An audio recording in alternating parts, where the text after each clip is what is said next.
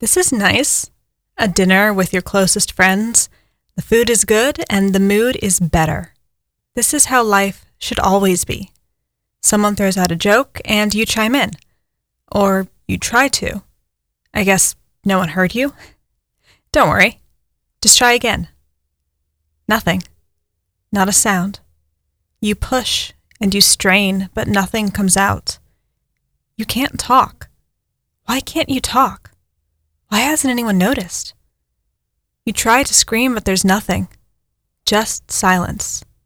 You have to keep quiet. I'm your host, Harper Hunt, and this is Cursed Knowledge.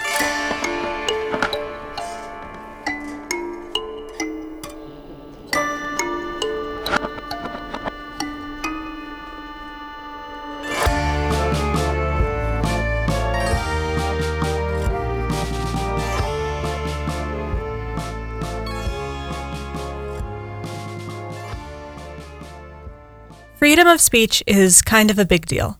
I know, understatement of the century, but it's true. Free speech is considered one of the most important elements of a working democracy. It's not just about protecting billionaires who want to be an asshole on social media.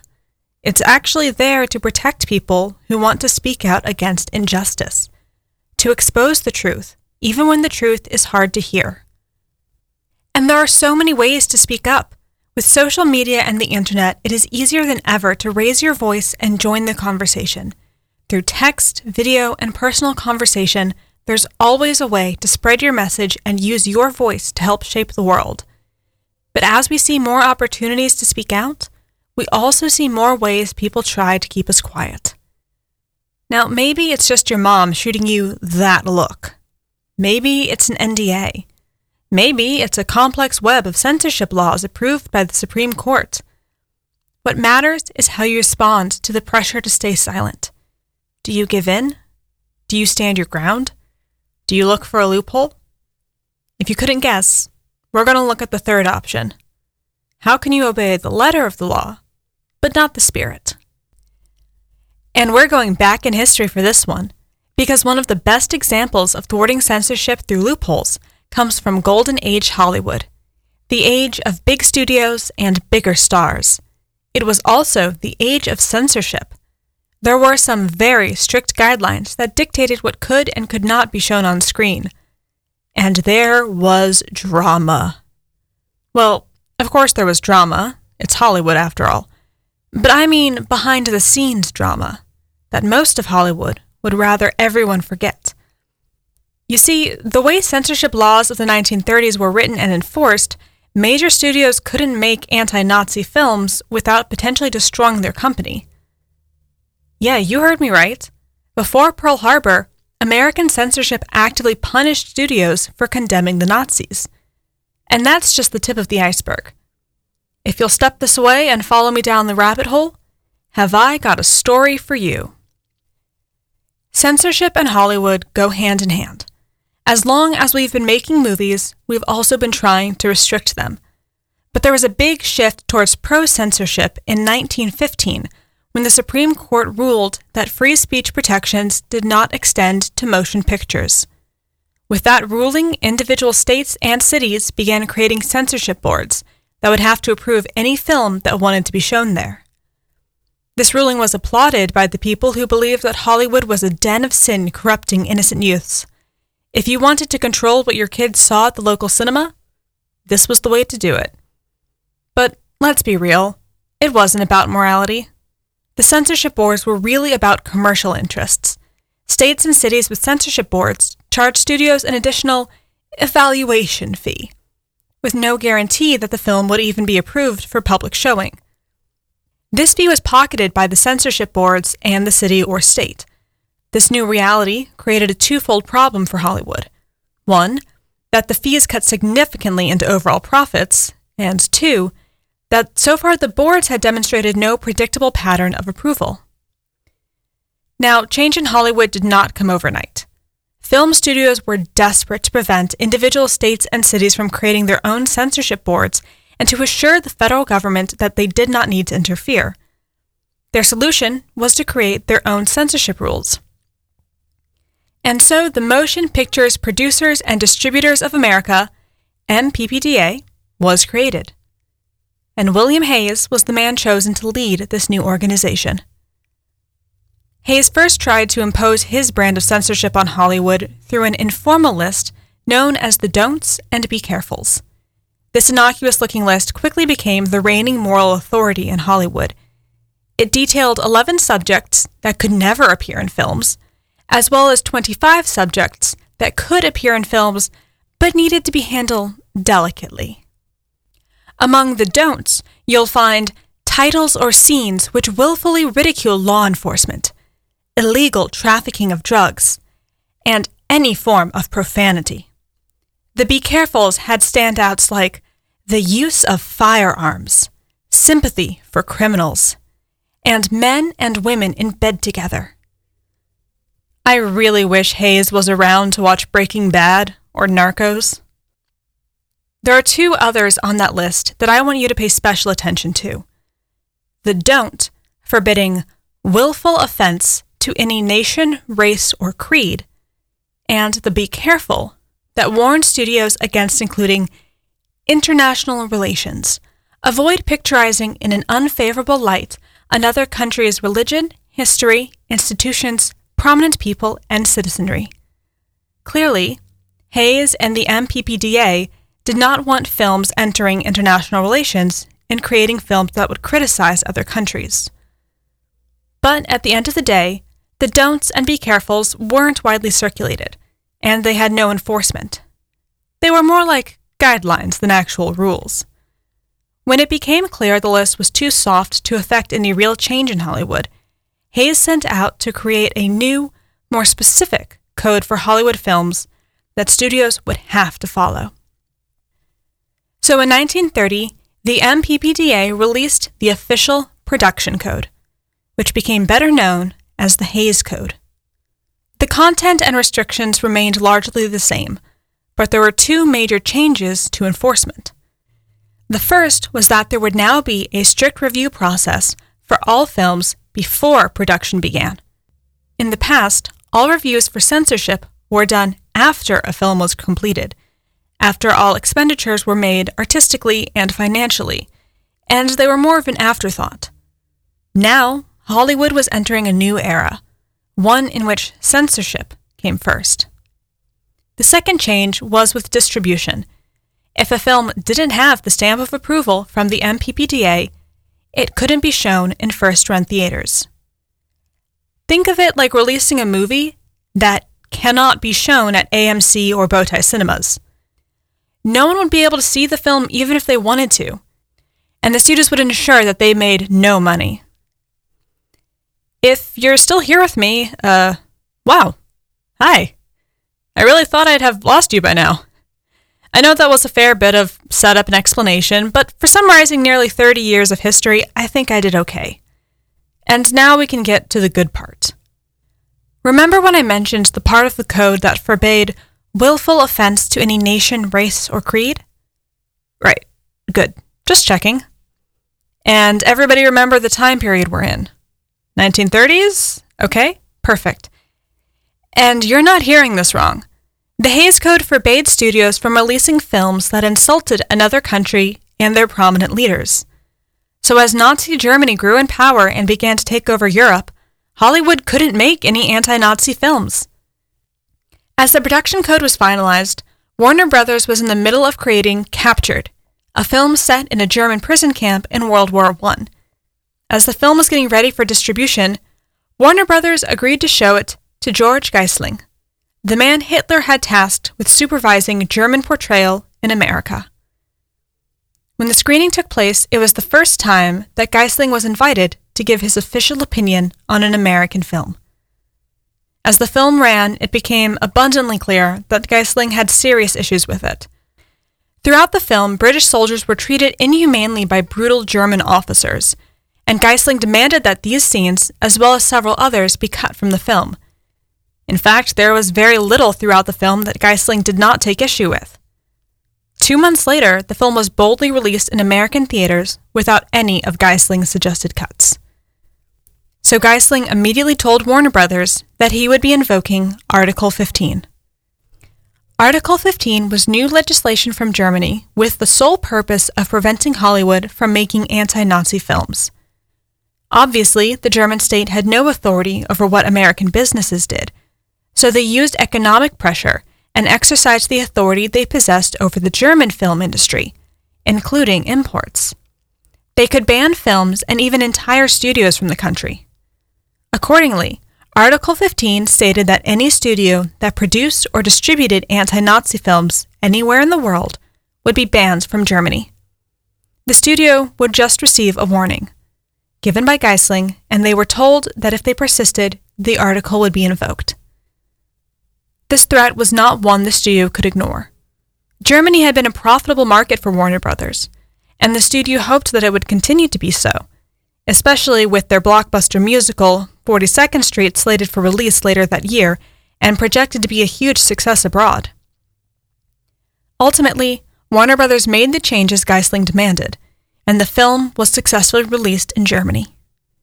But Warner Brothers wasn't happy, and by 1934 they had stopped doing all business in Germany.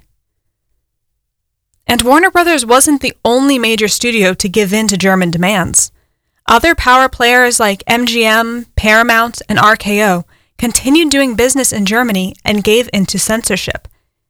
MGM had even acquired the rights to Sinclair Lewis's book, It Can't Happen Here, and predicted that the film would be a smash hit. The studio had plans to feature their biggest stars and show Lewis's view of how fascism could gain power in America and what American life under a fascist dictatorship would look like but the project was ultimately shelved after the censorship office told them that the content was so inflammatory it would almost certainly be rejected. So MGM reconsidered. Sinclair Lewis was furious with this news and angrily reported to the press apparently, it can happen here. Hollywood studios were more concerned with making money than making a statement. The threat of lost profits kept them quiet. Well, most of them.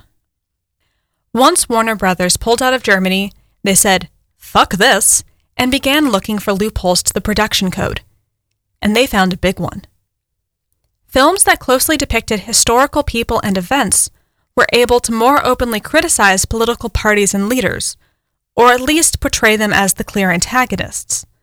Since these films were based on real world activities, it was very difficult for the censors to significantly change the scripts without running into accusations that they were trying to rewrite history. So, as long as Warner Brothers could prove that the film was based on a true story, they could do whatever they wanted. They quickly exploited this loophole, and while not creating films that attacked the Nazis directly, they did show historical events in which Germany or other fascist groups were widely agreed to have been the antagonists. Their first big success was a story of American fascism, called Black Legion. And I will give you $10 right now if you've actually heard of this movie before. Which is honestly a shame, because it's really good and it stars a then up and coming Humphrey Bogart. The film tells the story of a real life splinter group of the KKK that appeared in Detroit in 1936. Bogart's character is initially supportive of the group, as it makes him feel empowered after he lost his job but his actions alienate his family and lead to the death of his best friend, culminating in a dramatic speech where he denounces the Legion. The characters and events are all fictional, but the Black Legion did exist and gave enough historical credibility for the film to pass through censors, truly paving the way for all future Lifetime movies. Black Legion was a huge success both critically and financially, and the message wasn't lost on anyone. A Motion Picture Daily review wrote While the foreword makes it very clear that what follows is based on no actual incidents, this will deceive no one who looks, and, we hope, millions will for the good it has a chance of doing. And Warner Brothers didn't stop there. This was a time when most Americans viewed the Nazis and fascism as a European problem. The government was claiming neutrality and sticking their head in the sand. If the average person knew what was going on, odds are they didn't care. So Warner Brothers stepped up to make them care.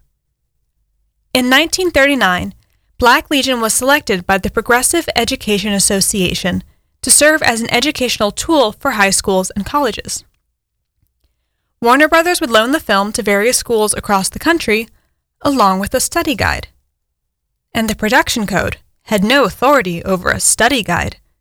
So subtlety was fired out of the window via a cannon. The guide focused on several discussion questions that encouraged participants to, among other things, define an American, discuss the role of a scapegoat, and debate the belief that there are mental and personality traits associated to particular races.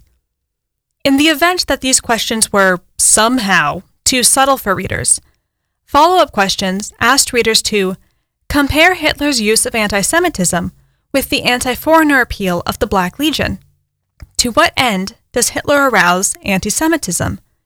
Drawing direct comparisons between the Black Legion and Hitler's actions in Europe. Warner Brothers was not playing around. And they didn't just include discussion questions.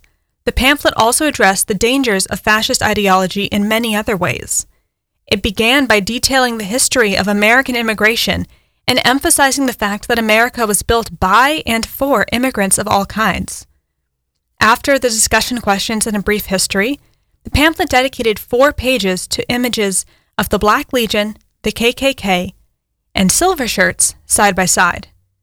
Much like how films use images to bypass language barriers, the pamphlet was doing something similar by presenting these three groups as the same.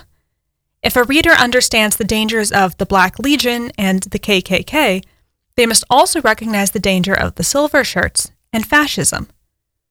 Pages 19 and 20 list every fascist organization that was active in the US at the time. And if, by the time they reached the end, a reader was still uncertain, the pamphlet had a four page bibliography to prove that the facts it referenced were true and verifiable and to encourage readers to continue their own research. And Warner Brothers didn't stop with one movie. After a few more barely veiled anti fascist films, they finally took the plunge and created the first American film that showed and named Nazis specifically as a threat to America. Produced in 1939, Confessions of a Nazi Spy was based on the true story of the Rumrich Nazi spy case in the ensuing trial. This trial took place in fall of 1938 and revealed to the world the existence of a Nazi spy ring in New York City. The FBI later identified this as their first major international spy case.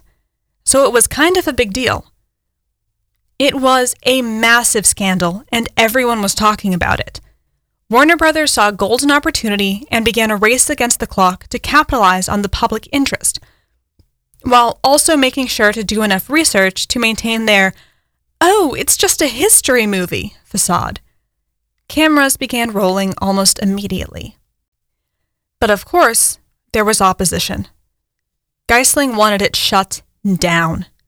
He wrote to the head of the censorship department, entreating him to Kindly see to it that this matter will not result in difficulties. This letter was forwarded to Jack Warner with an additional warning to be careful.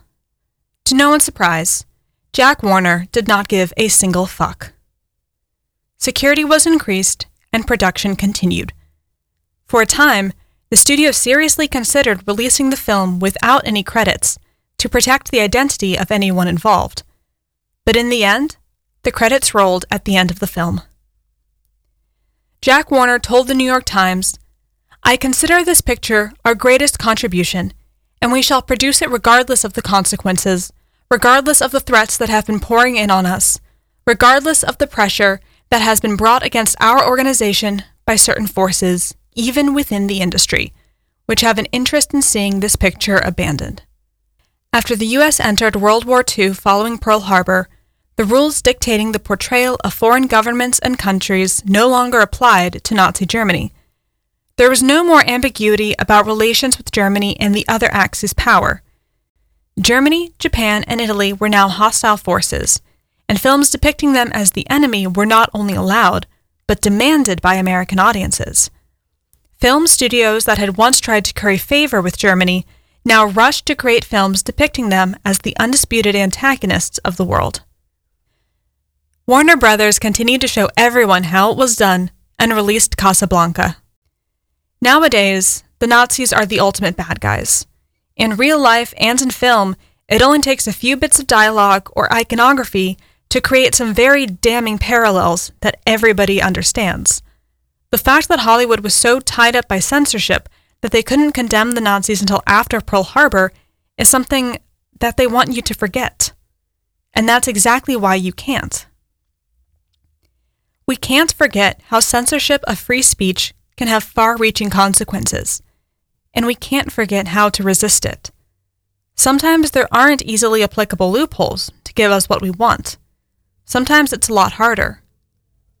But it's always important to stand up and use your voice even when everyone else is telling you to be quiet. I hope you learned something new, and remember, the real curse is sharing this information with your friends, family, and unsuspecting coworkers. If you enjoyed this production, like, share, and subscribe wherever you listen to podcasts. And please tell us some of your most cursed knowledge by joining us on the forums at epsilontheory.com.